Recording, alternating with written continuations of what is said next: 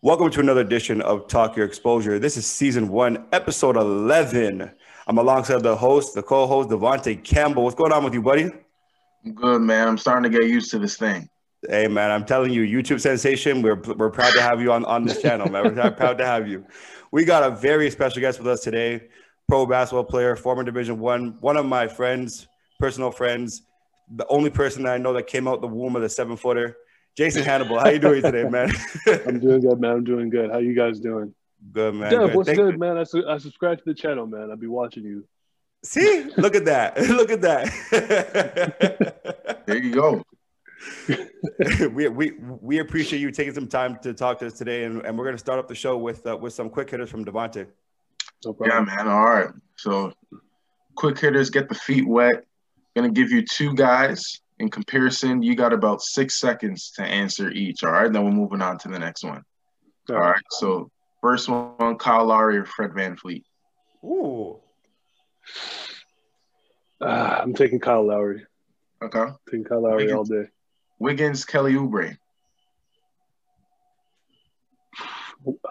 Oh, that one's tough. Uh, I'm It's taking tough. Wiggins. Wiggins. Wiggins.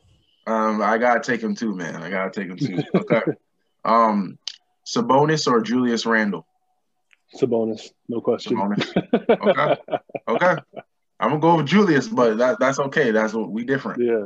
Last one, last one. You know, I gotta go around your realm now. So you're gonna take Andre Drummond, or you're gonna take Porzingis. ooh. Healthy Seven Porzingis? footers. We Healthy gotta get to the Porzingis? seven- We gotta get to the seven footers. I'm taking Drummond. I'm taking Drummond. I'm taking Drummond too. I'm taking Drummond too. All right, we good. We good to go. We good to go. So, So you're I- taking VanVleet over Lowry? Am I taking VanVleet over Lowry? No, I'm not. Okay. I'm not. He's not. He's not. I love VanVleet, but I'm not. I'm gonna go with the safe Okay. route for this one. Yeah, yeah, yeah.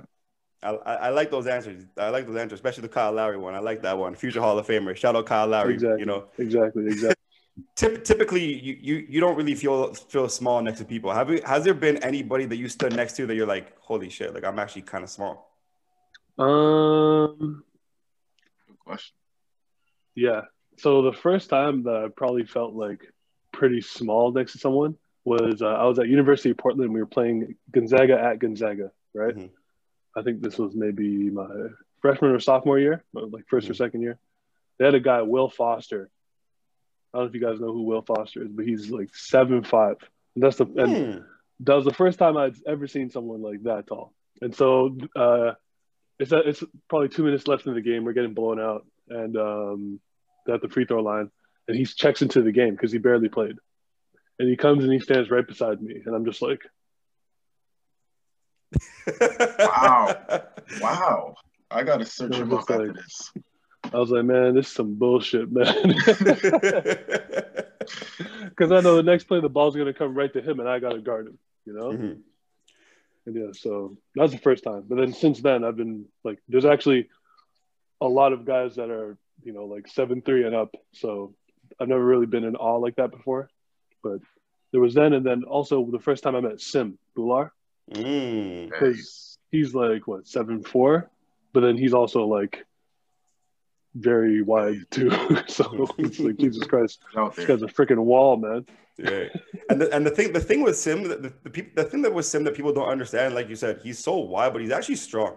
He's, he's not Yeah. one of those like like people you could just push around. You know what I mean? Like like he's he's taking up the whole ground. I Yeah. had to guard him when he was in grade seven. He was like six seven at the time, and I'm like, bro, this is ridiculous. Like I, I was tired after like two minutes of guarding him. But no, Yeah. you you you you're 100 percent right about that. It's crazy. Um, I feel when, he, small. when he plays on teams and he sits in that two, and they sit in that two three zone and he's in the middle, bro. You have to he's shoot. Guard, he's from he's from both sides. He, it's like his arms are both sides of the key, man. It's like you're right. what do you do? so, growing up, who who did you compare your game to? um, I mean, I didn't really compare my game to anyone specifically, but people wanted me to because I was so much bigger than everyone. They were like, "Oh, you got to be like Shaq. You got to do this. You got to do that," and like just dunk the ball. I mean, I was never, especially when I was younger, I was not aggressive at all because when you're that's just, that was just never my, my personality, you know. Yeah. So it was hard to uh, bring that into the game, especially when I was younger. Only when I was older, I learned to go on the court, kick someone's ass, and then be cool off the court. You know? For sure, for sure. Respect. Did, yeah. did, So, um, oh, go did, ahead. did you idolize Shaq when you were growing up? Like, I not, did, I, I I say I would say idolize, but like, what, did you watch a lot of his film? Yeah, I did. Okay, okay, okay. So when, when, when, when my parents got me all his books and everything, and I was reading everything about Shaq all the time. so when they compared you, when they said they wanted you to be like Shaq, were you like, "Ooh, okay, like that's kind of cool, or was it like, was it was, Yeah. it was it traumatizing a little bit? No, it was cool, but then I was like, okay, but I like can't touch the rim yet. So, what do you want me to do? What do you want me to do? fair enough, fair enough, fair enough. but then when I when I started like learning more about the game myself, because my dad, you know, growing up and like you know being older, he would always be like, oh, watch uh, Kareem Abdul-Jabbar, watch Mm, Bill Russell, all those kind of guys, you know. So then when I learned more about Bill Russell, I was like, okay, that's someone who I can see myself playing as, like just getting every rebound, blocking like every shot, and then like pretty much just doing whatever he needs for his team to win. fair enough. Who are you looking forward to watching this year? Um, I mean, I was looking forward to watching the Raptors, but Jesus Christ, man, I don't know what the hell's going on. I, But, I think I um, think I think I, th- I think one of the things for us for, for, for them right now in particular is the fact that you know they, they lost Serge Ibaka, which is a big loss. Um, I'm not really so so fond of the Marc Gasol loss. I don't really care. Um, but Serge Ibaka, I think, was, was was a rim protector. And when you have Aron Baynes and, and Landon Boucher, no disrespect to Boucher or, or whatever, but they're not no Serge Ibaka who's can who can protect inside and guard guard somebody like a Joel Embiid. Um, and Yeah. even even you know the fact that we're playing in Florida, we never have home fans. You know what I mean? So so so the fact that you know, in my opinion, and I'm a little biased, I'm a diehard Raptors fan for people that know. Um, you know, you look at the the Toronto Raptors fan base; they're the best in the world, in my opinion. So you take that you you take that out of the equation, we suck. yeah, Wow. I could, You I know? could definitely see that. You know, um, what you, you said you said you were you were looking forward to watching the Raptors play. What what do you like about the Raptors in particular, other than the fact that they're Canadian team? Um, I mean, I really liked when they had the whole bench mob thing going because Mm. one thing that I've always felt is that basketball is obviously a team game, but like people don't make use of their bench. If you can make use of your bench properly, because it's the NBA, all these guys can play. You just have to know how to use them properly. Right. This whole like seven or eight person rotation, I never understood that because it's like, why would you have like a 12, 13, 14 player team and only use half the team? It doesn't make Mhm. sense because those guys are obviously there for a reason. They can ball. Throw them in the mix. Yeah. If you have, if you play 10 guys and everyone's scoring 12 points, I guarantee you're winning every game. I guarantee. Yeah. I guarantee. Yeah. Because then everyone's going to be rested. Everyone's going to go get after on defense, lock up, and everyone's going to be excited to play because they're going to get the ball and get their chance to shine. For sure. So, And the, the, the one thing that people don't that people take for granted is experience, you know. And we, we Yeah. we've all we've all played, you know, university basketball. You know, you, you and Devontae played pro basketball. We understand that, especially when you're coaching, you take you get a bit of a different sense of it. And for me, in particular, as a, as a coach, I've learned over time to use my bottom guys and sometimes not play my, my, my starting guys as much as usual because when we when we get down to the playoffs, when we get down to a key game, they've already had that experience of play and they're in game shape at that point. And people don't understand the difference of game shape compared to practice shape. And for me in particular, from what I see, it's like not a lot of coaches, and and I agree with you. You know, Nick Nurse did a great job at, at you know utilizing his bench throughout the year, and then come playoff time, we see that go down. What happened to the Raptors last year? Um, so I definitely agree with you on that one, and and just even kind of touch up on that a little bit, just just games game experience compared to practice experience. Can you touch up on that a little bit? yeah, I mean, it's a, it's a huge thing because even in my days playing pro, like there'll be guys who they're so excited to play the game and, you know, they practice hard and everything. But then because they don't have that much game experience, when they do get thrown into the game, they're scared, they got the nerves, all this kind of stuff. Like there's there's so many guys on teams that I've seen where in practice, knock down three point shooter. Mhm. I get the ball, I get double teamed, I kick it to him. Jesus Christ, man. He couldn't hit a rock with the he couldn't hit the ocean with a rock. Facts. I'm like, I'm like, yo, I don't get it. I saw you make 10 threes in a row. Yeah. it's the same thing. It's the same shot. Just shoot it, let it go. But for, For some sure. reason, you know, they need that game experience. That because all sure. that pressure and everything, it's different when it's in the game. I'm kind, I'm kind of glad you brought that up about music and going to school. You know, not just for basketball and stuff. We have we have a lot of viewers and a lot of fans that that that watch us that are kids, that are youth. Uh, talk Yeah. to, talk a little bit about how important you know education is, and, and picking a decision that's best for just uh, on an educational standpoint for your life compared to just basketball. Because here's the first thing that people got to remember: no grades, no game. hmm It doesn't matter how good you are. I've seen many a player in my time, and like, you know, before me, and even like during my time, and then people younger, who they just play basketball. They don't take their school seriously. They don't take their, you know, academics seriously. Can't play. hmm Can't play on the school team. You don't get the you don't get the grades, then you can't get a scholarship. Mhm. And trust me, you're not you're not paying that money to go down to the states and go to school there. This it's way too much, way Right. too much. So you gotta take care of that. You take care of that, and then everything else will fall into place. And the thing is, it's easy. You just got to do it, do a little bit every day. Be on top of it every day. Mhm. You be on top of it every. You be on top of it every day, and everything will fall into place. But then there's these guys that are like, "Oh, it, that shit don't matter. That shit don't matter." It's like, okay, try to do the SAT because they don't tell. A lot they, of kids they don't didn't- know about They don't that tell you. They, yeah, they don't tell you about that in the in the beginning. They don't tell you about that in grade nine, grade ten. They tell you about that. Like I didn't know about the the SAT until I got to like grade eleven. hmm Yeah. I'm like, like the end of grade 11. I was like, SAT, what's that? They're like, yeah, it's a test you got to do to uh, get into the to get a scholarship, and it works on a sliding scale. They don't tell you about the sliding scale that your marks and grades from grade nine count towards that sliding scale. I was like, oh man, I've been messing around for three years. Yeah. Mhm. Uh, bro. so all those all those bad grades, excuse me, all those bad grades that I got came back to like almost bite me in the ass because now yeah. in these in my last couple of years, I had to work so hard to get my average to a point where my SAT score didn't have to be off out the roof so I can go Right. because they got to balance. If you have bad grades, your SAT score has to be really high. If you have good grades, your SAT score can be low, a little bit lower, so you can go in. People don't know. People don't know about that. So Yeah, for you sure. because here in Canada, only the, the the grade twelve marks matter. There, everything matters. So, and the mm-hmm. thing That's is, like, crazy. in this in the states like you're kind of groomed to be able to take the SAT to go to college. So like your whole Yeah. high school, they're teaching you like almost how to take the test, bro. Yeah. I had to.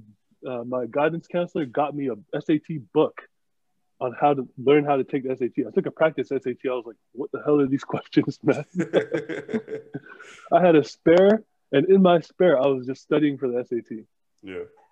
so I could learn how to take it properly and actually do well. I took this shit four times, man. Damn. So I'm doing a podcast. I had to take the test four times, and I, and I only got the marks that I needed on the fourth time. yeah.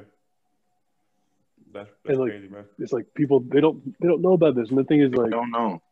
yeah, they don't they don't know. And the thing is when I when I think back, I vaguely remember someone saying something about the SAT, but it didn't seem important. You know, they got to make sure they drill that into kids that want to Yeah. go to the states Yeah. because I mean, yeah, and go that's that's the difference of, of Canadian basketball compared to American basketball, right? Like like you look at, at at Canadian basketball, we don't bleed it. You know what I'm saying? The, the country Yeah. itself doesn't bleed Canada uh, or basketball. Where you look at the United States, it's football and basketball over there. And if you don't play basketball, or play football, it, they look at you like you're like you're messed in the head.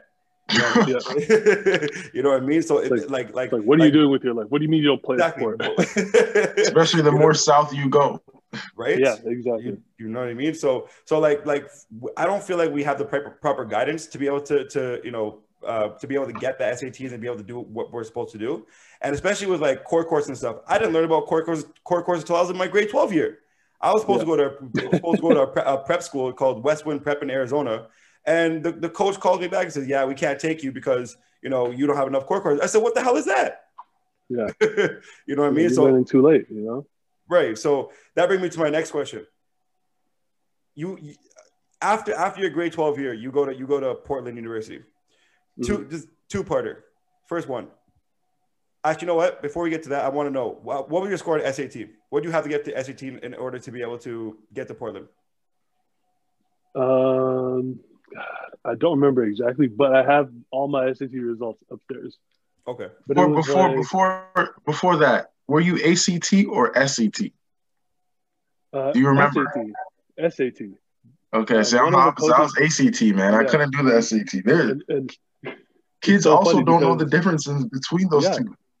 yeah, uh, I only stuck with the SAT because uh, when I originally took it, like I, I took it started studying for it with the with like the SAT textbook, Yeah. and then they told me about the ACT after, and I didn't want to have to get another Okay, book, so whole you just- other set of stuff. So I just I was like, you know what? Let me just grind out on the SAT.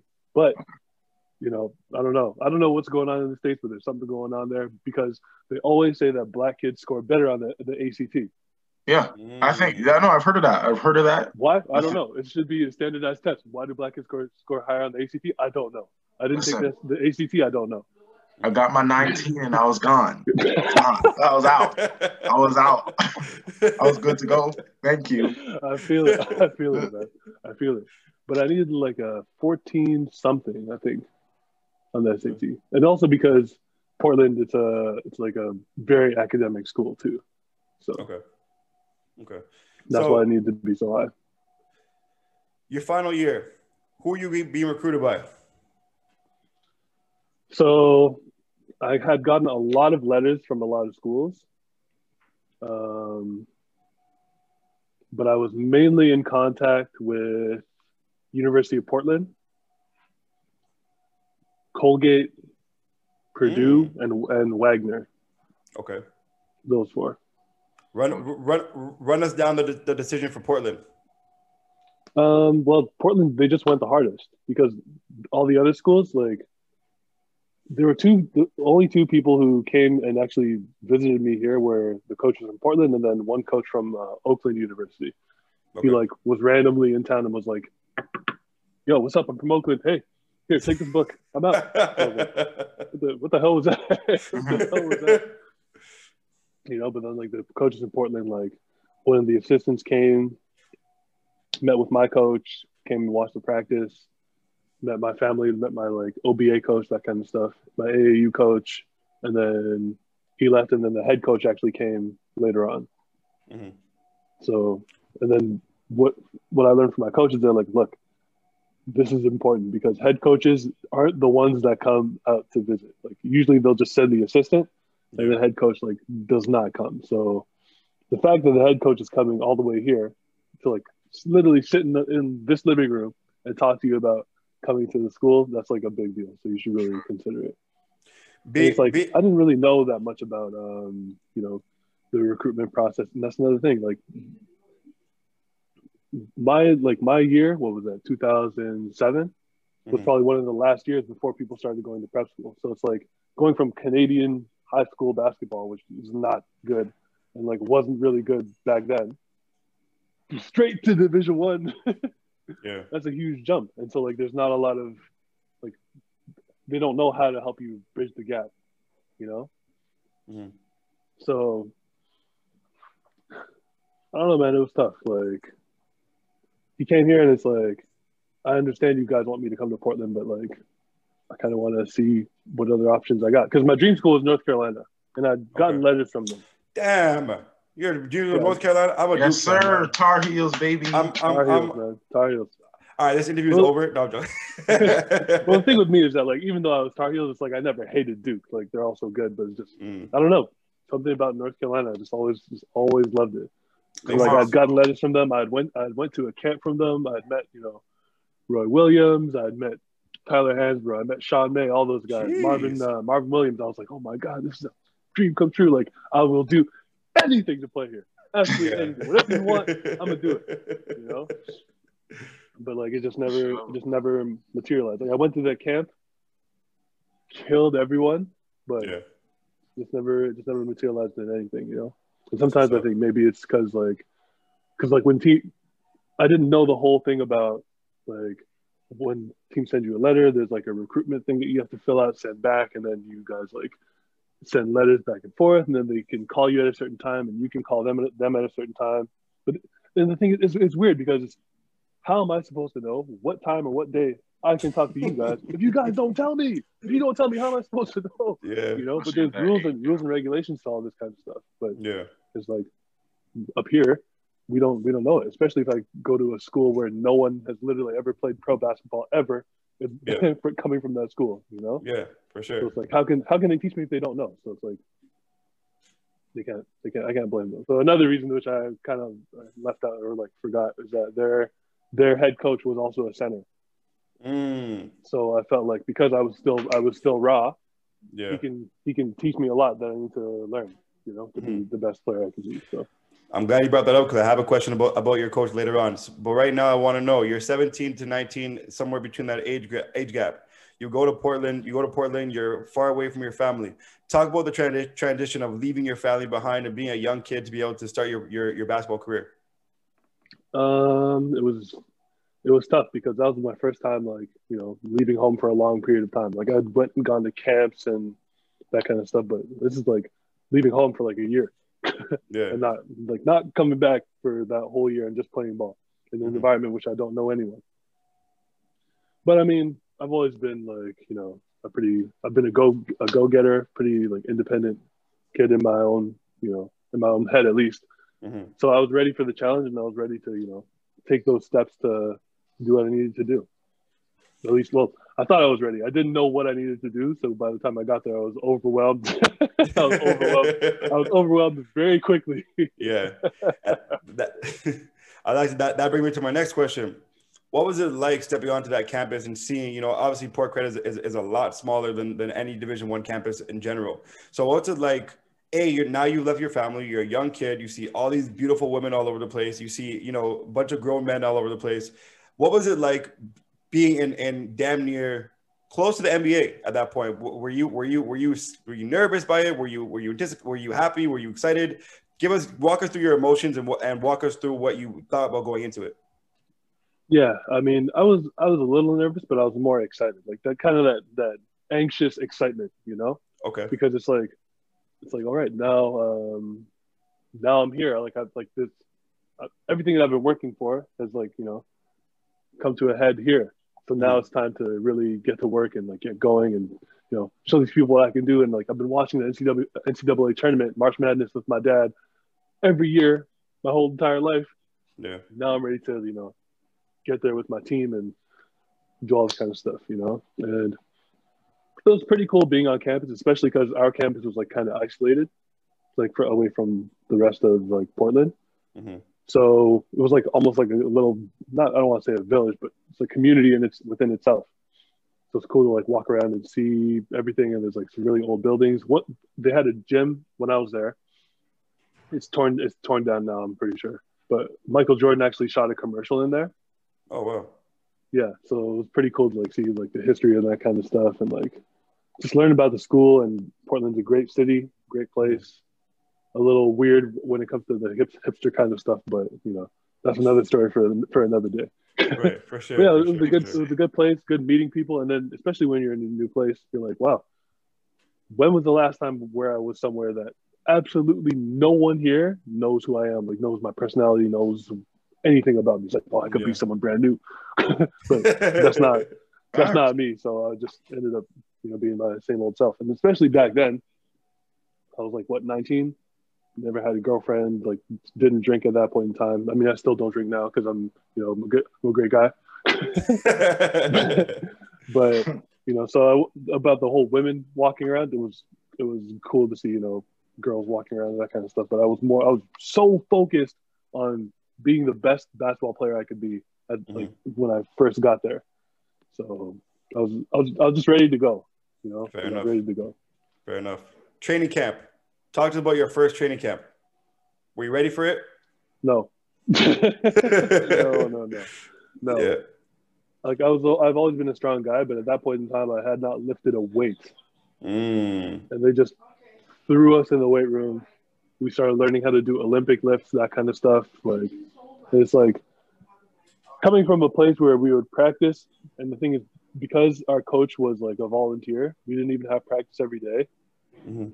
And then going to a place where you're lifting weights and practicing nearly every day like my body it's like now what i know is muscle soreness i just knew as pain. So i'm like yo i'm in pain i'm in pain i'm in pain. Yeah. it was like okay are you sore or do you hurt? I'm like it hurts everywhere. So like learning to differentiate between like being hurt and being sore was another Yeah. whole step you know because they're like man this guy this guy's soft like what's going on yeah. but it's like once I once my muscles finally got into condition of you know lifting and doing all that kind of stuff, which took a long time. but Yeah. then I was then I was good. But yeah, I was not in I was not in weight room shape yet. I wasn't in conditioning shape yet, and then I wasn't as skilled as everyone else. For sure, So- for sure. So So some people were looking at me. They were just like, "Who the hell is this guy? This guy sucks." But then, like when they would put me one on one against someone, okay. Now you're seeing Hmm. I'm cooking them up. I'm hitting them with the dream shake. I'm hitting them with left hook, right hook. They're like, okay, okay, you see why this guy's here. okay, okay. So I've seen lately that you've been posting some stuff on, on Instagram related to running and and you know try to get in better shape and stuff like that. When you're a night when you're 19 down there, what was the hardest thing to you know contribute or not contribute to? What was the hardest thing to adapt to, um, just into the lifestyle of of American basketball player? Hardest thing to adapt to. Um, I guess what I wasn't really ready for was just like how much. Maybe not. I'm trying to think of how I can put it, because down there it's a business. NCAA is a business. You lose, like the coaches can lose their job. Yeah. So they treat you like, hey, you guys have to win so we can stay. It's real. Because even though, you know, what, what do athletes really get? They get their education paid for, they get free food, free room and board, whatever, right? Mhm. But really, that's it. And, and you know, these NCAA makes so much money off, and the school makes money off of the team doing well. So it's like they will they will drill you into the ground to make sure that they can do as well as they can. You know? Fair enough. Fair and enough. it's like, and especially back then, I don't know what they, I don't know what they had against Canadians, but for some reason, I mean, Americans, they were just not. They were like, yo, these Canadians, like they're soft, they're this, they, they only play hockey, they can't play basketball, blah blah blah blah blah. Yeah. So they were on my neck, and I'm used to having some kind of pressure, you know, when it comes to like leading a team and that kind of stuff. But like, I'm talking about like pressure and everything I do, everywhere I go. They're like, okay, we're a Nike school, you can't wear, you can't wear Adidas shoes walking around Mm. campus. I'm like, Facts. yo, I'm not trying to wear those weak, weak ass purple shoes everywhere, man. like, you You guys say that. got me You head, say that. you guys got me head to toe in purple, man. I'm out here looking like Barney. Like, I got, to I got, I got to change up, you know. But you got to stick within the rules, you know. And that's and that's another thing. Like, everything is by by the book. I mean, at least at my school. What. I learned later on is that not everyone is by the book, but hey, that's just how some schools run. But my school was like very by the book. Like no NCAA violations at the school at all. For sure. So I wasn't ready for how, like, how much they were going to be on me about like basketball and because everything for, for the coaches related back to basketball Mhm. or back to being ready to play and that kind of stuff. So it's like if you were walking around eating like a, a chocolate bar, it could go to the extreme where it's like, okay, he's eating a he's eating a chocolate bar. He's not he's not um, serious about being in shape. Mhm. It's a chocolate bar, man. I'm, I'm 19. I'm 19 years old. Can I enjoy a freaking Mr. Big without someone breathing down my neck? Yeah. But literally, no. Yeah. No, man, you can't. That's crazy. That's crazy. Yeah. Your first game, your first game of, of, of your, your freshman season. Who was it against? And you know, game. and so two two two parter. First game, who who do you guys play against? And what at what part of your season did you realize like, damn, like this person was there any opponent that taught you anything? Um, our first game of the season was um, well, obviously. What do you mean, like exhibition or like actual season game? Actual season game. It's funny. I don't. I don't remember who our actual season game, first season game was I guess, but I remember our our my very very first game. It was against. Um, I think it was. Uh, was it Western Western Oregon University? Western Oregon or Western Washington? I think it was Western Oregon. Okay. And they were because you know the division ones they always play like NAIA Division two just to kind of get their feet wet, you know. hmm But there was a huge shift when I went to UP, so we had gotten what six or seven new players that year because what our because our coach, the one that we had got my first year was his second year, Mhm. So he had a bunch of players from the old coach, and what he did was he literally just got rid of all of them. Like a Mhm. bunch of them graduated, and then a bunch of them transferred, and then some of the ones that were left, he was just like, "Yeah, you guys can like you know go somewhere else." And so we had seven new people, and like a team, a, like a, a twelve player team with like seven freshmen. I'm sorry, we we were no Fab Five, man. We no Fab Five. And I'm pretty sure that we lost to that Division two team, but it was like by one or something, like right at the end. Yeah. But when I when we lost, I was like, "Uh oh, Oh no. Oh no. this this season is not gonna be what I thought it was gonna be." You know. Mm. And I mean, we were good, but it's just we were all young, we were all new, we didn't we didn't know what we had to do. You know, Right. like we were trying out there, we were running the plays, but we were all kind of like robots out there. You know, just trying to try not to make a mistake and like feeling each other out. Right. no swag, nothing. Well, well, okay, I had my I had my swag. I- at least at least I kept mine, especially in the beginning. In the very beginning, I had mine. yeah. I got chopped down later on, but well, I guess we can get that we can get to that later. Fair enough. But yeah, um, that was the, the game where I was like, oh man, we might be in trouble. And then later on, we played BYU, Okay. um, and that's when they had. I mean, you're not gonna know these guys, but whatever. They had some. They had some NBA guys on that squad too. You know, and they had. And then we played Washington. We got beat at B. We got beat by BYU by like thirty something at home, bro. Mm-mm. They didn't even warm up because BYU is like in Utah and like it's a, it's a huge like Mormon school and that kind of stuff. When BYU came, because it was a home game, when they came to our place, every BYU fan, every Mormon came to our gym and packed it up. It was literally a home game for them. Mm. I didn't know how good they were, but they're literally like 10 minutes before the game in the crowd, shaking people's hands. Hey, how are you guys doing? Da da da, giving people high fives. I'm like, man, the disrespect. When I get out there, I'm gonna give them a piece of my mind, bro. They just they destroyed they destroyed us. They destroyed us. They destroyed us, man.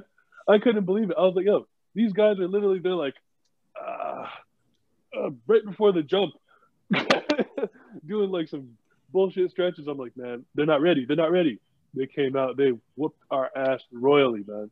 hmm And the crowd is chanting BYU.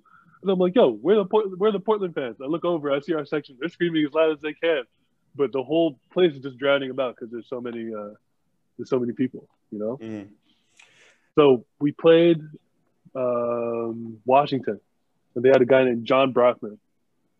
And this guy is like, it- it's one of the funniest things that I, would ever seen. Six seven center. And I'm like, the hell? And they're like, yo, he might be six seven, but like, don't take this guy lightly because he is a this dude is a beast. hmm Those guys can go. And like we we had watched we had watched some film and like I really didn't get it. All he all he would do is catch it, reverse like uh yeah reverse pivot and just rip right to the basket. He's ripping through everyone. He's elbowing people. He's knocking people over. He's charging on people. He's slamming on people. This is like a like a six seven country boy with bounce and like strong.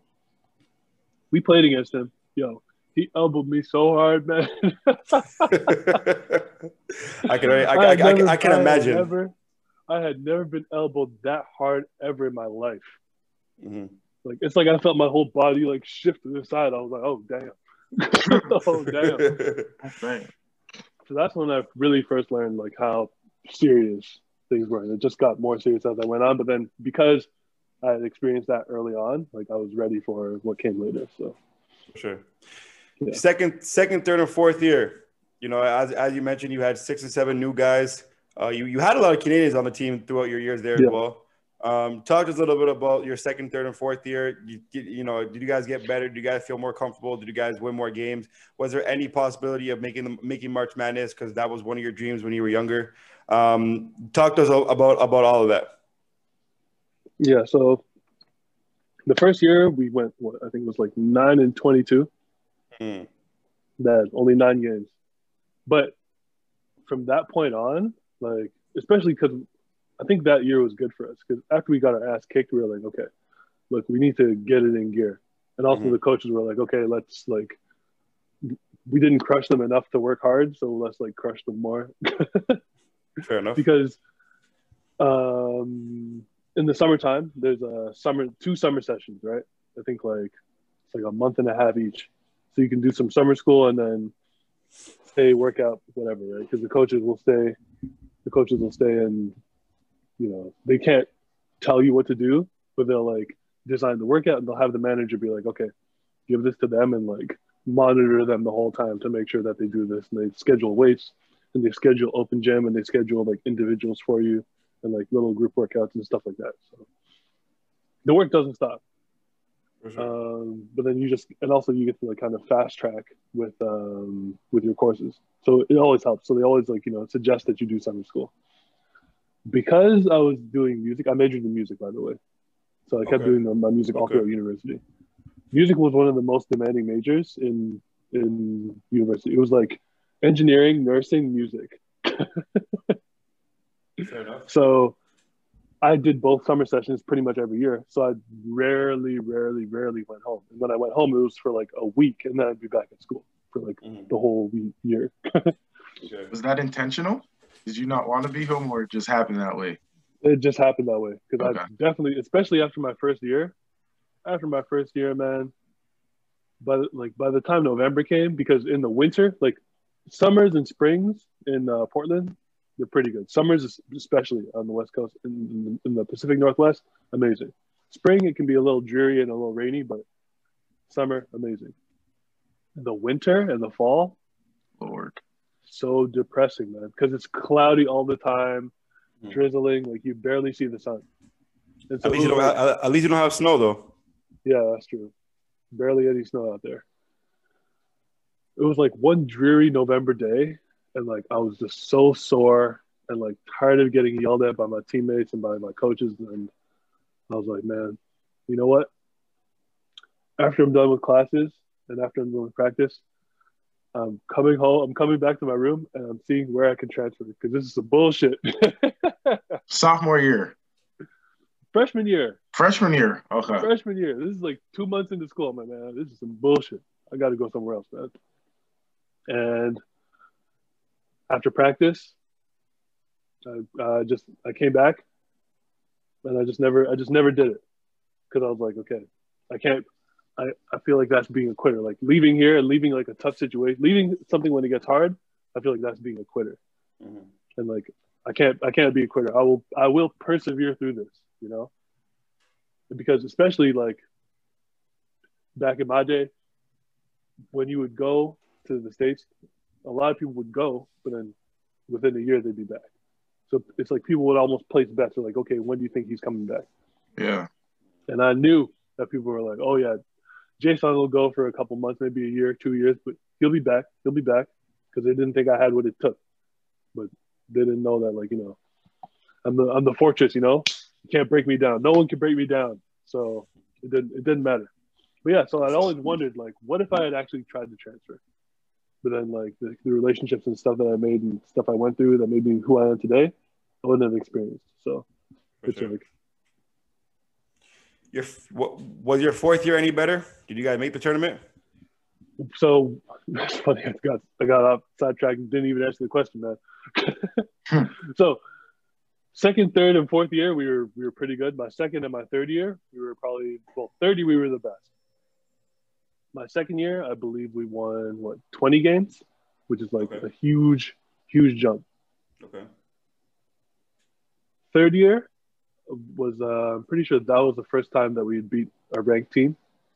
I think it was um, St. Mary's. They were ranked like 23rd or something, and we came we came we, we busted that ass, and it, and it felt good. It felt good to do it. Third year, like that, and was the third year when I think it was the, that third year was when we were ranked. We were briefly ranked, okay. and it's like that was the first time university had been ranked in like I don't know how many years. Mhm. and people were hyped, people were amped. But the problem is, when you're ranked, other teams are amped to play you too. Mhm. So like we had, because we had went to um we went to a tournament in Anaheim. We played Minnesota when DeVoe was there, beat their ass. Mm. We played we played UCLA, blew them out by 30. Okay. We played um there was someone else we played and we dusted them. And it's funny because like we're on TV because this, this game was uh I think it was like on ESPN two maybe, like our that whole tournament. And they're like, we don't know who any of these guys are. It's some small school in Portland, and they're winning everything. they're saying everyone's name. People are getting mad. They're like, People are starting getting mad. yeah, they're actually getting mad because like did teams like Clemson in this tournament and like UC like Clemson, UCLA, Minnesota, like big name teams that are usually like in the high up in the tournament. And we are killing them. And the thing is like it was so cool to see how some of my teammates, you know, they went from like, you know, not having that much swag or that much confidence to having so much confidence, you know, being up there. Because there's this guy on our team, Jared Stohl. You look at him, he looks like a, just a regular, a regular guy. But this dude is a motherfucking sniper, man. Like to this day, I think one of the best shooters I've ever seen live. And like I'm telling you, I will put my money, like depending on what what shooters in the NBA, I'm putting my money on Jared because this Mm. dude did not miss. Like we were going to, we were playing UCLA, and I think he like went ten for twelve from three. Something crazy like That's that. ridiculous. I think in I think in uh, 2000 when did we graduate? 2011, 2010, 2011, somewhere around there. He was like ranked the number one or two. I think it was one Mhm. number one shooter in NCAA. Like while he was there, three point percentage. He was shooting like Mhm. 46 or 47 something percent, 47 point something. Mhm. Crazy. They interviewed him. They're like, "How did like how are you making so many threes? And that's when it, that's from him is where I got the whole throwing a rock into the ocean thing because that's what he said to the reporter on TV. He said, "Once I see a couple going, it's like throwing a rock into the ocean." I was like, "Oh, That's tough. I like that. oh my god!" He's I like that. them. Yeah. So it was so cool uh, seeing that, and we ended up losing to uh, West Virginia. I think in the semis of that tournament, Tough. and that was the year when West Virginia went to the Final Four. So that's not they like, pressing okay. like that back then? Full court Yeah. defense, all up in your face. Yeah, they're, Uh, they've always been the same. They've always been the same, and then with their Not coach yelling, the, yelling at the whole time. Ah, ah. Yeah. Coach going crazy on the side the whole time, swearing at them, but that's just how they play. You know, yeah. Boston teams up, and then we got ranked, and I was like, okay, it's a it's like it's about to happen. You know, but, but then we got ranked, and then we had two bad losses in a row, and then we lost our ranking like that. That Mm. oh my god, Jinxed that it. killed me. Yeah, that, yeah, that killed me. So tw- 20, 2011 comes, you finish off your, your university career. Boo hoo. No, I'm joking. Um, but you finish off you finish off your university career. I want to know, first of all, what was it like be, be leaving as a? Uh, I'm going to assume you're a 23 year old man, and on top of that, you know, how hard was it to say goodbye to your new extended family? it was it was tough because you know I pretty much spent almost four whole years there.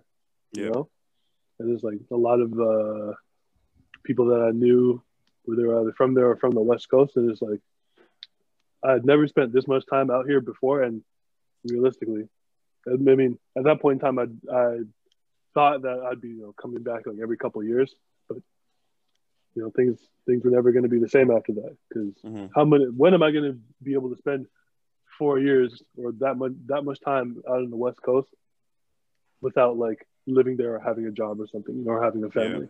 Yeah, for sure. So you know, as, as sad as it was, it's like all those the good times like they had come to an end, and it's like the group that I was living with was like you know a mixture of like uh, teammates and students like that just were really good friends, and like we still talk in the group chat to this day.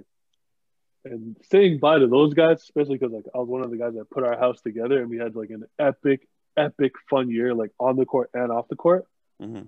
it was sad, man. Like tears were definitely shed. Like you know, you know, like the grown man hugs, or you like grab him and like, I miss you, my guy. You know, pat him on the back and shit. Like, yeah, it was it was it was tough and it was sad because like I even had a lot of support out there because people had who were fans of uh, the team. They saw me go from like you know someone who was like out of shape, not ready to play, to someone who was like you know a staple guy off the bench, like a guy who would come off the bench and like bust someone up, you know, come dunk on Mhm. someone's head, then go back and sit down.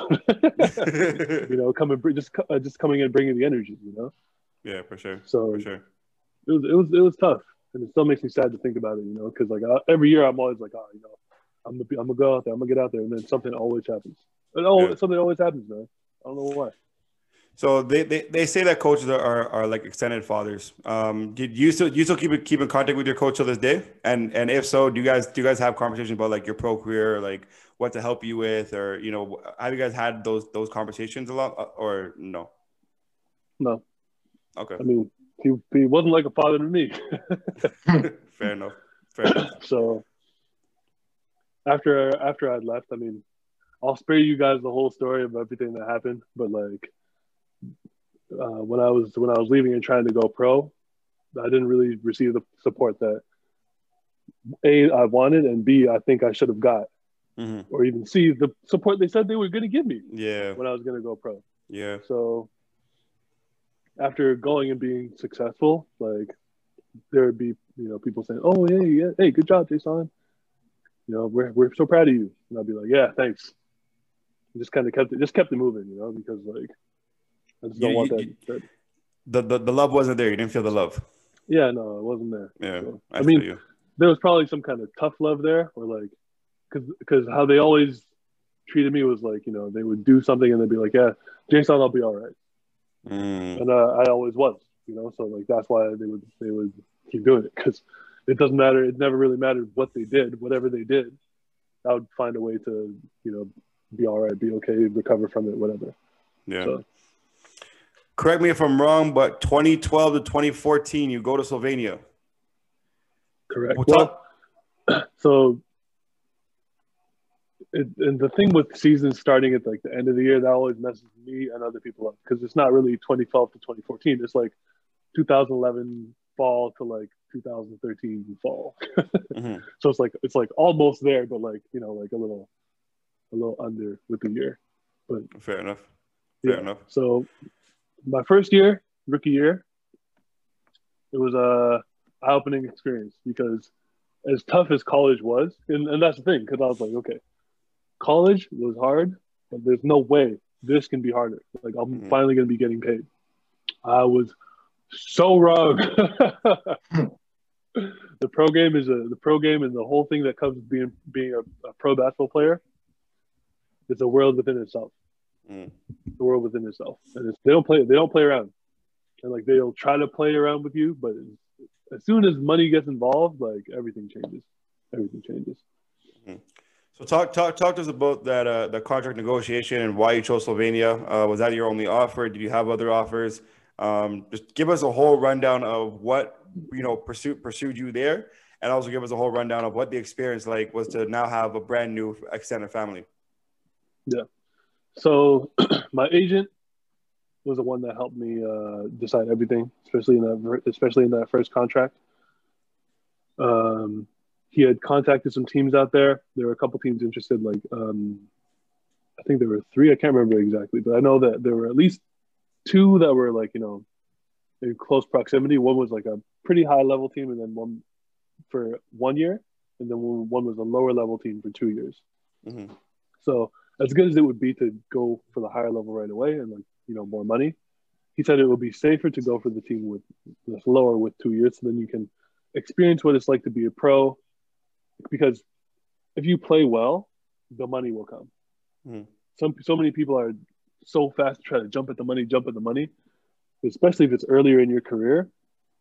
It's better to get settled in first because it's it's so easy for you to go to a team that's a high level, them expect something, you mess up in you know one or two games and they just kick you out.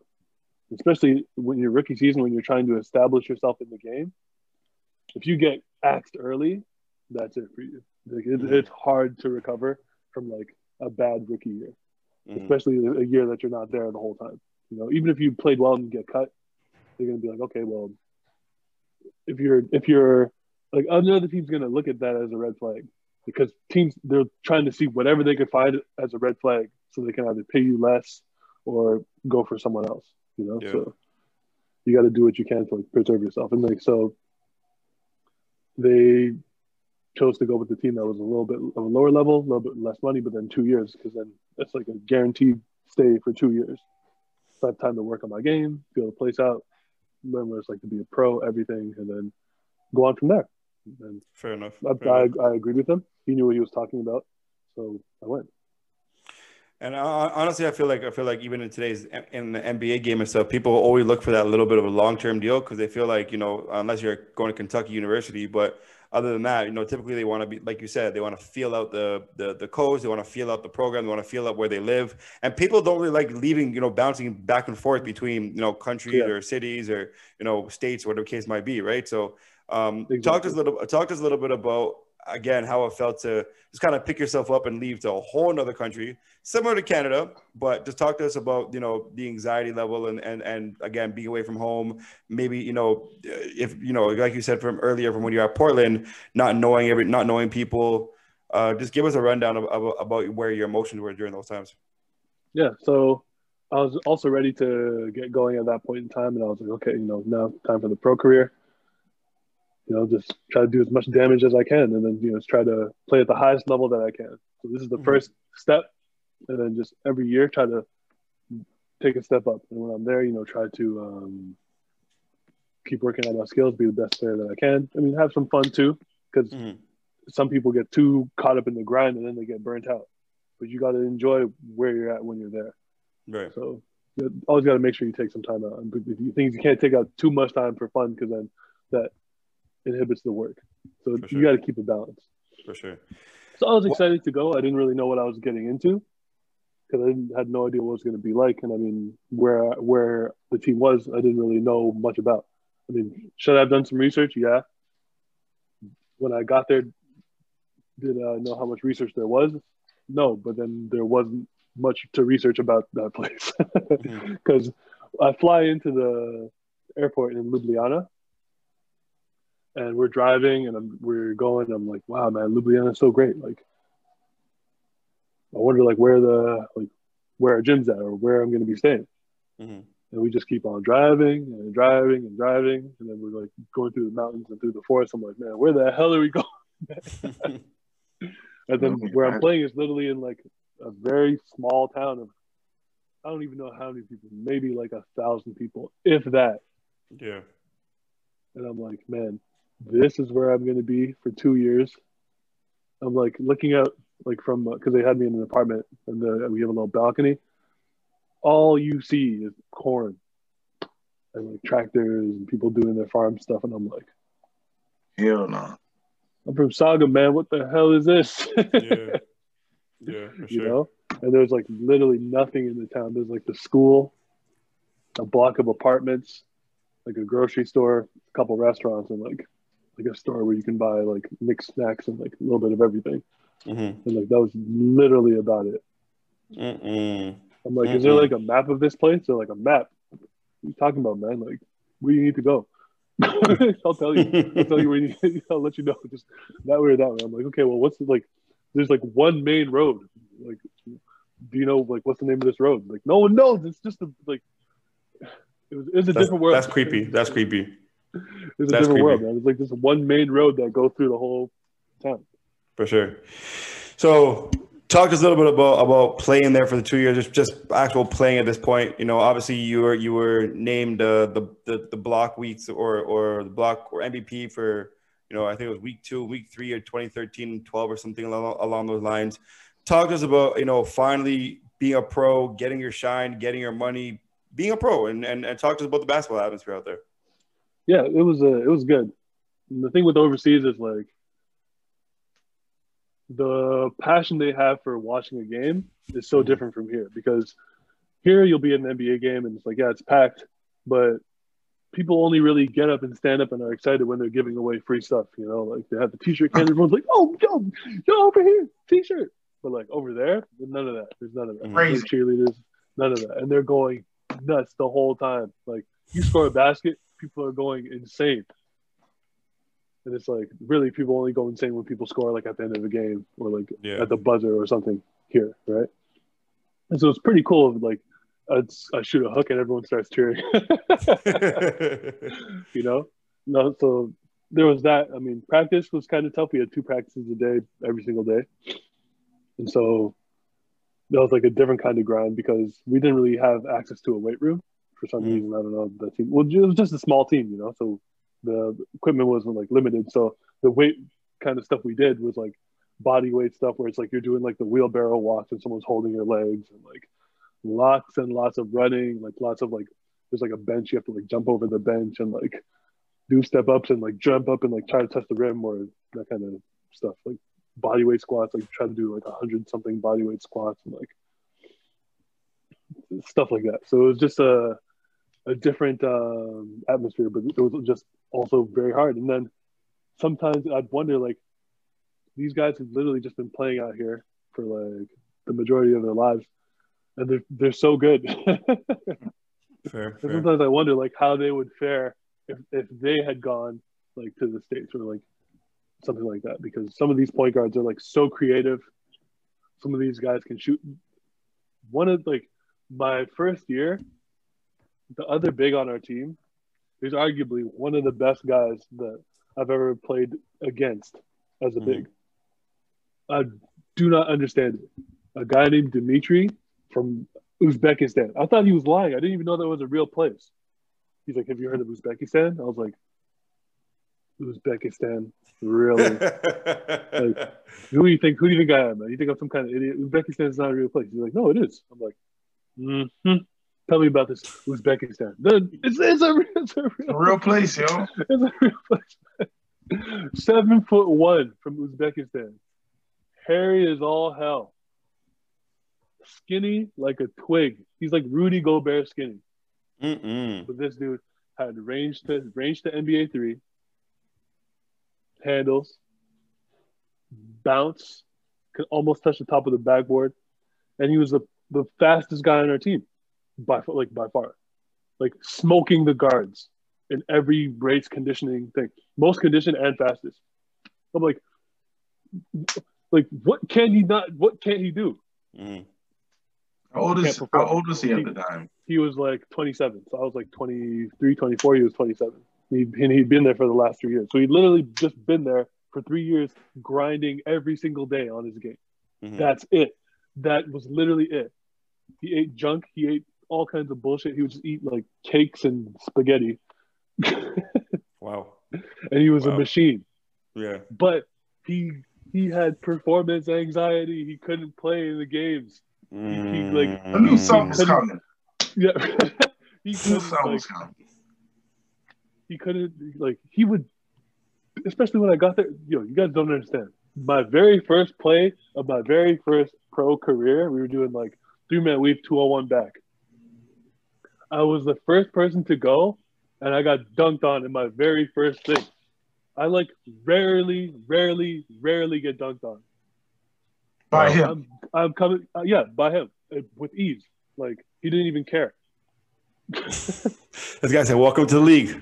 Right. Exactly. Exactly. I couldn't I couldn't believe it. Like they just ball to him, he just jumped off one leg, two hands, and like my hand was like all the way up. He like he like went like this, like over my hand, and then just dunked.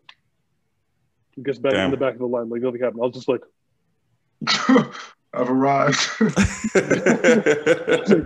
is, this is gonna be a long year, man. It's like he's just like running the fast break, and I'm chasing him the whole time, and it's like I'm just I'm like literally trailing him on every single play. yeah. If he doesn't get the rebound, he's out of there, down the court like that. Yeah. He gets the rebound, outlets it, outlets it, and it's still like I'm having fast. I have a head start, and you still beats me down the court, man. And I'm running as fast as I can. Yeah. And the thing is, like, this is back when I was in like prime shape too, so I wasn't slow. Like Mhm. he was just so quick, but like when it came to the games, he would just get nervous, and then he would just mess up. Mm-mm.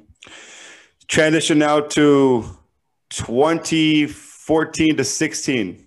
I think those are those times. You come back home now. You play in the NBL. What was it like? What was it like? What was it like to finally be home and be with your with with your family? And and this is the first time in what eight years, nine years you've actually been like, yeah, I'm I'm home. It felt good. It felt good. Um, I got drafted to the Halifax Rainmen. Okay. Uh, I was hoping to get drafted to the team in Mississauga because you know that's where I'm from, but you know Yeah. didn't happen. So Halifax was was it, and it was a it was a good environment out there, Okay. and we had a we had a really good team out there too. Um, I ended up leaving the team when like kind of three quarters of the way through the season and got another contract to go play in Mexico. Mm. But while I was while I was there, we were we were a solid group, and it felt good to to be back on like home soil. You know, even though the NBL, I've never really agreed with how the NBL like runs things, just because the the turnover rate is so high and like the pay isn't that isn't that good. So it's like, how do you expect to truly build a league where people are just getting switched in and out like all the time? And especially back then, you only needed like three Canadians on the team.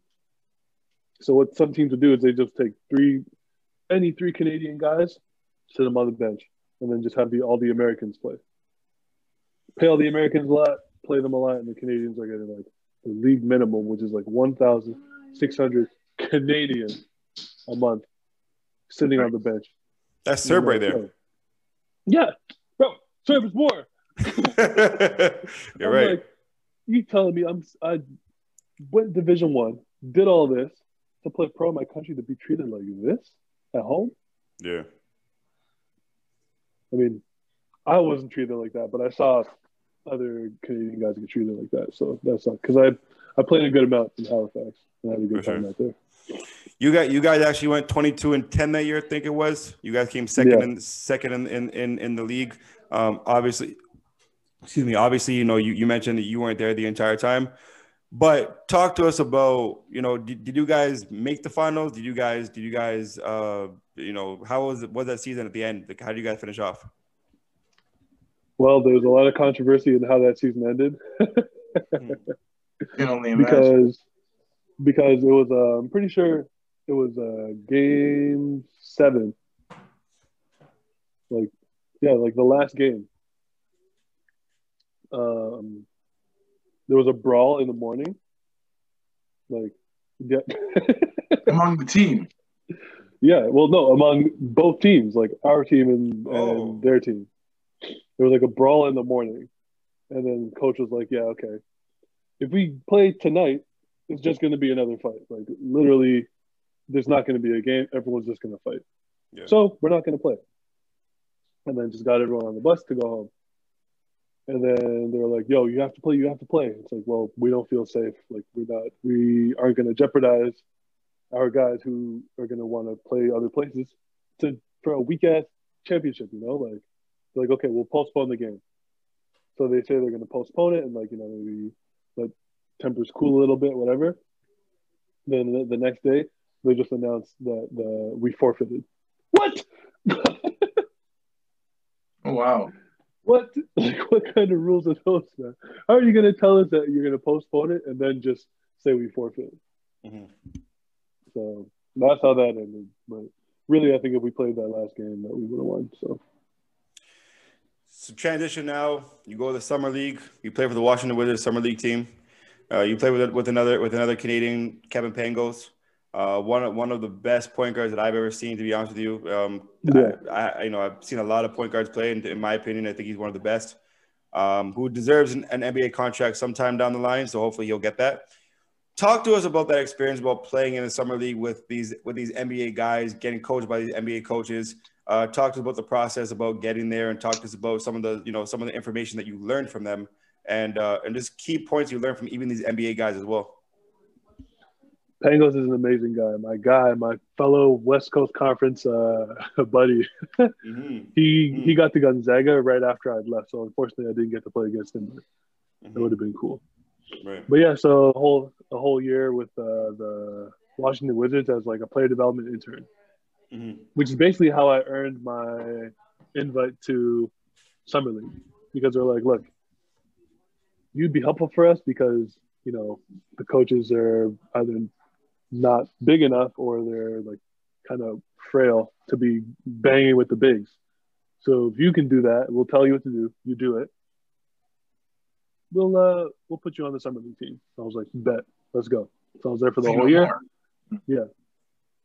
Learned a lot about what the NBA is like from the inside, which was like really cool to see, and um, it was interesting to learn like just how players act and like how players are treated, and like how coaches go about the game, and it's just it's all like it's all nit, everything is nitpicked so much, and like there's so many things are about analytics, and um, and also like just like how the players feel, like how people how they take care of their nutrition. Literally, they take care of everything for you in the NBA.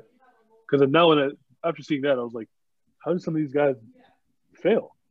Yeah. Because they do literally everything in their power to make sure you succeed. So it's like, okay, when these guys fail, it's it's on them. Because literally, you go to the gym and there's food there, like like healthy food being cooked that tastes good.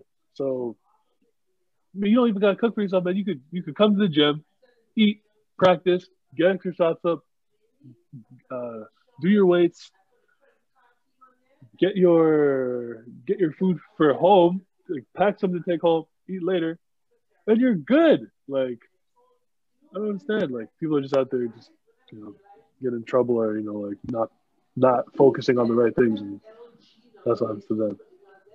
But yeah, so it was really cool getting the chance getting the chance to be in summer league. Um, another dream of mine that I got to you know play in that. Unfortunately, I didn't get to play that much, which is uh, unfortunate, but it was still a good experience. You know, got to go to Vegas, play in the pavilion, Cox Pavilion. you know, play play in the in that uh, arena at UNLV. You know, to see all the people. That's when uh, the same year Lonzo Ball was uh, playing in summer league, so of course he got all the hype. It's a big year. No one, yeah, so no one came to our games. But it was all good just to be in the same environment as everyone too, and like meet all meet all the different people, meet all the different coaches. Like I got to meet Eric Spoelstra while I was there. Mm, That's so that's pretty cool. And like that's a name right Eric, there. Eric, yeah, Eric Spoelstra. He's all he's a UP alumni. He also went to UP. Nice. Wow. Yeah, yeah, so it was funny. He was making a joke saying that him and I are like the two most not- notable people from Portland. Portland. so he's got, he's got jokes. He's got jokes. So, who, who who was your coach at the time? Um, Sam Cassell. no, no, no. Um, what was his name? Chad. Chad Istwick. Okay. Oh, oh, you- oh, you mean for summer league or for the Summer league. Summer league. yeah, for summer league? Coach Chad something. I think he's with Chicago now. Okay. Okay. Did, did what are some things that you learned from him, and what are some really cool things you learned from him, just on an NBA standpoint, also as, as a as a human being too? Um, what did I learn from him? I mean, personally, I don't think I learned all that much from him, just because, like, yo, you guys got to understand, I really wanted to play, and the, and when I only got to play like Mhm. five minutes in the last game, I was like, yo, coach, this ain't it, man, because they, I, I understand they had to play a lot of like the roster guys, like the first, second year guys who are forced to play in summer league, you know. Mhm. But the thing is, like, because summer league is so much about exposure, they don't need exposure. They're already in the NBA. So what do they really care about playing in summer league? They don't. Mhm. So I understand that you have to play them, but you you got to throw some of the dogs in because the, the dogs that are hungry are the ones that are going to get you the win Yeah. because we because we lost every game. And me sitting there being like, I mean, I don't know really realistically how much impact I would have had. I mean, personally, I think I would have balled out, but you never know how the how the game would go. Mm. But I'm like, if I don't play, we're not going to win. That's how I was feeling, you know. I'm like, if they don't put me in the game, we're not going to win because none of these other guys care. Like, I'm gonna be out there trying to like. I'm not just trying to show and get points and do this. I'm trying to win the game. Like Yeah. these guys are out there trying to get it make a summer make a summer league highlight tape, man. I don't care about that. I'm trying to win. Do you do you remember the guys? Some of the well, did they draft anybody that year? Um, I- I'm I'm I'm thinking I don't remember who their I don't- draft pick was. no, I, I can't remember. But some of the guys that are on my team were um, the guy from Villanova who hit the shot to beat U, uh, UNC. Mm. Who else is on my team? Um, what's his name? Devin Robinson from uh, he ended up playing on Raptors 905 too. But he was on the team. Um, Oh yeah, from Florida. Okay. yeah. Who else? Pangos. But Pangos is really good. Um, there was a guy who went to Pitt who was good, Michael something. Don't remember his name. And then there was another guy, really short guy, but he like led the NCAA in scoring. Marcus something. He's like Oh, five- went to five, Central eight, Michigan. like that. Yeah, that guy. Okay. Yeah. Okay. So you're okay. I know that group. I remember that group. Yeah. I So that. I mean, like we were we were all right, but like I don't know, man. Those guys, like Politics there- of the it- game I don't want I don't want to say it was a, I don't want to say it was a selfish team, but like we didn't play as a team, you know. Like guys Yeah. are just trying to trying to get their points, and it's like even me as someone who who barely played in summer league, like one of the unwritten rules of basketball, and everyone knows it. When someone who doesn't play gets into the game, what do you do? trying to score that thing every time. You give them the ball. You give them the Yeah. ball. Mhm. You make sure that person gets the ball. Yo, They didn't do that. No man, I couldn't. I couldn't believe it. I got into the game. Everyone was finally excited for me to get into the game because even all those people that I had worked with, like the other like you know managers and stuff like that, like the I don't want to say lower level guys, but guys that weren't coaches, they were like, "Yo, when Jason gets in, because they knew I could play. They're like, oh, when Jason gets in there, watch what's gonna happen. Like he's gonna open so many eyes. So I got in there. They're like, yes, finally his chance. Yo, I remember Marcus had the ball at the top of the key. We were running like a like a flat set, right? Gotcha. The dude Michael from Pitt is on the other elbow, and I'm on like the elbow that's kind of closer to him. My guy's not even denying me. He's not even denying me. They're denying Michael hard because he was he was scoring, and my guy's kind of even playing off of me to try to help if Michael go gets the ball because Oh, wow. that, dude- that dude can play. He looks me off. But that the thing is, now that I know who you're talking about, Marcus, he's that he's that dude. That's what he did Yeah. at Michigan, Central Michigan. That is Yeah, what yeah. he did. he looked me off, and I'm wide open. I'm like, bruh, what the hell, yo?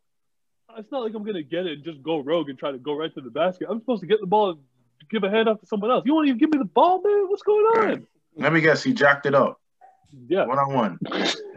He's like, he's not open. You know what? Fuck it. I'm shooting. Yeah, no, it sounds. I'm not surprised Crazy. I'm happy for the experience. You know. for sure. Did I learn anything from from Chad? Not really. I mean, it was what it was. You know, I appreciate the the experience. Glad I got like I could always say, hey, I was in summer league. I even got my picture. I got my picture, so no one can say I wasn't there. I think I got like one rebound and one foul or something like that. No doubt, no doubt. So in a so so in a perfect world, you know, Chad puts you a little bit earlier throughout the whole tournament, and, and you Yeah. see you see where the cards lay out. But Yeah. um, speaking of a perfect world, I always like to conclude uh, with this. Um, ask a few more questions here um, on the topic of it being a perfect world. So you finish off this sentence for me. In a perfect world, um, you're at, you're in high school again, your last year at Port, and um, you have a chance. You have a full scholarship to go anywhere for college. You cannot pick North Carolina. You cannot pick Portland. Who would it be who would and it why? be?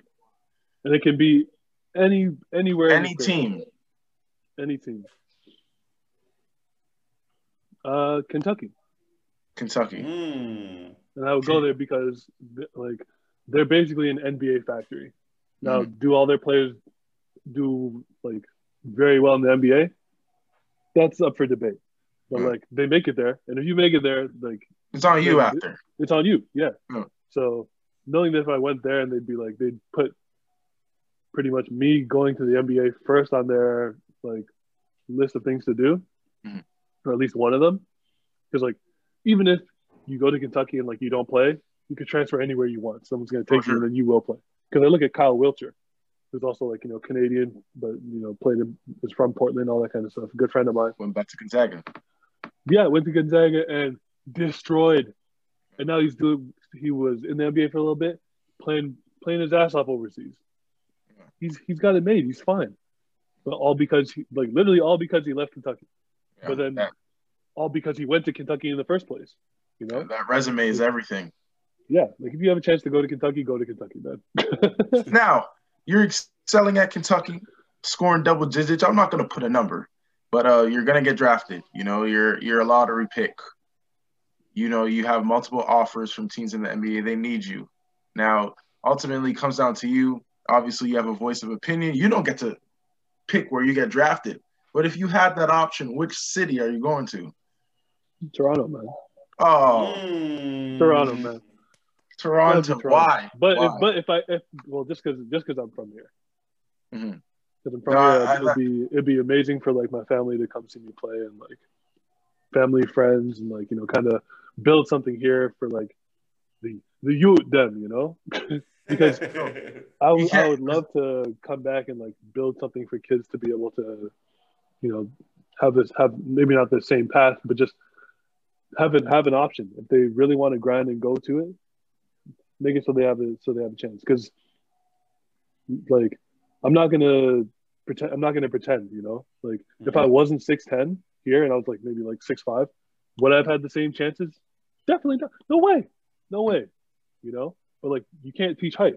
So because I was six ten, I was able and, and because I was six ten and willing to work, that's what made my career what it was. You know, because there's a bunch of guys that are six ten and lazy or thought they deserved this or deserved that, but I was never like that. You know, but all I ever needed was an opportunity. And luckily, people put me in the right place to have the opportunities I needed to get seen by the people who I needed to get seen by to make it so that, you know, today at 32 years old, I'm still playing. Mhm. And I would love to, you know, just have another option for kids to be able to do that, you know, because there's so many people who they're good, have passion, work hard, but just never had the opportunity to get seen or Yeah. anything like that. Or even like they don't have a basket to shoot at, man. They don't have a gym to go to. Like it can't be, man. Like in the States, you go down like you go down the street, the high school's open, everyone's playing, everyone's working out, doing this, doing that. They're all getting better. Mhm. Here, you know how hard it is to like, bro, Andrew Nicholson, best friend, leaguer, all like all the accolades you can imagine. He can't go work out at Father Goetz, man. He has to pay. Crazy. You kidding me? You kidding Yeah. me? Yeah. He he runs That's his camp there every every year, and he has to pay to run his camp there every year. Yeah. Come on, man. Come on, man. Yeah. One of the only, I think, the only player to go from Canadian basketball high school, or maybe the last one to go high school, D one league. League. Yeah. It's unacceptable. Yeah, like Something we're trying to erase here in the Canadian culture, but it's it's Yeah. gonna take time, man. It's exactly. gonna take time because that's something simple, but for Canadians, that's like you have to pay to get in your own gym. You made history there. That that goes over their Yeah. head. They don't see it. Yeah, and that's just because they don't emphasize basketball the way it should be. And it's Yeah. gonna take a while. It's especially hard right now in terms of COVID. But uh, you know, people like you and uh, like myself and Steven, you know, we're gonna try and change that culture one day at a time, one one petition at a time. Welcome back. As you guys can tell, we have lost our co-host. It's unfortunate though. Um, his his wife some some technical difficulty with his Wi-Fi.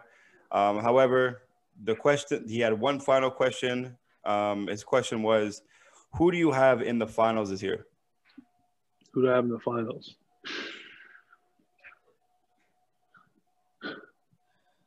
Um,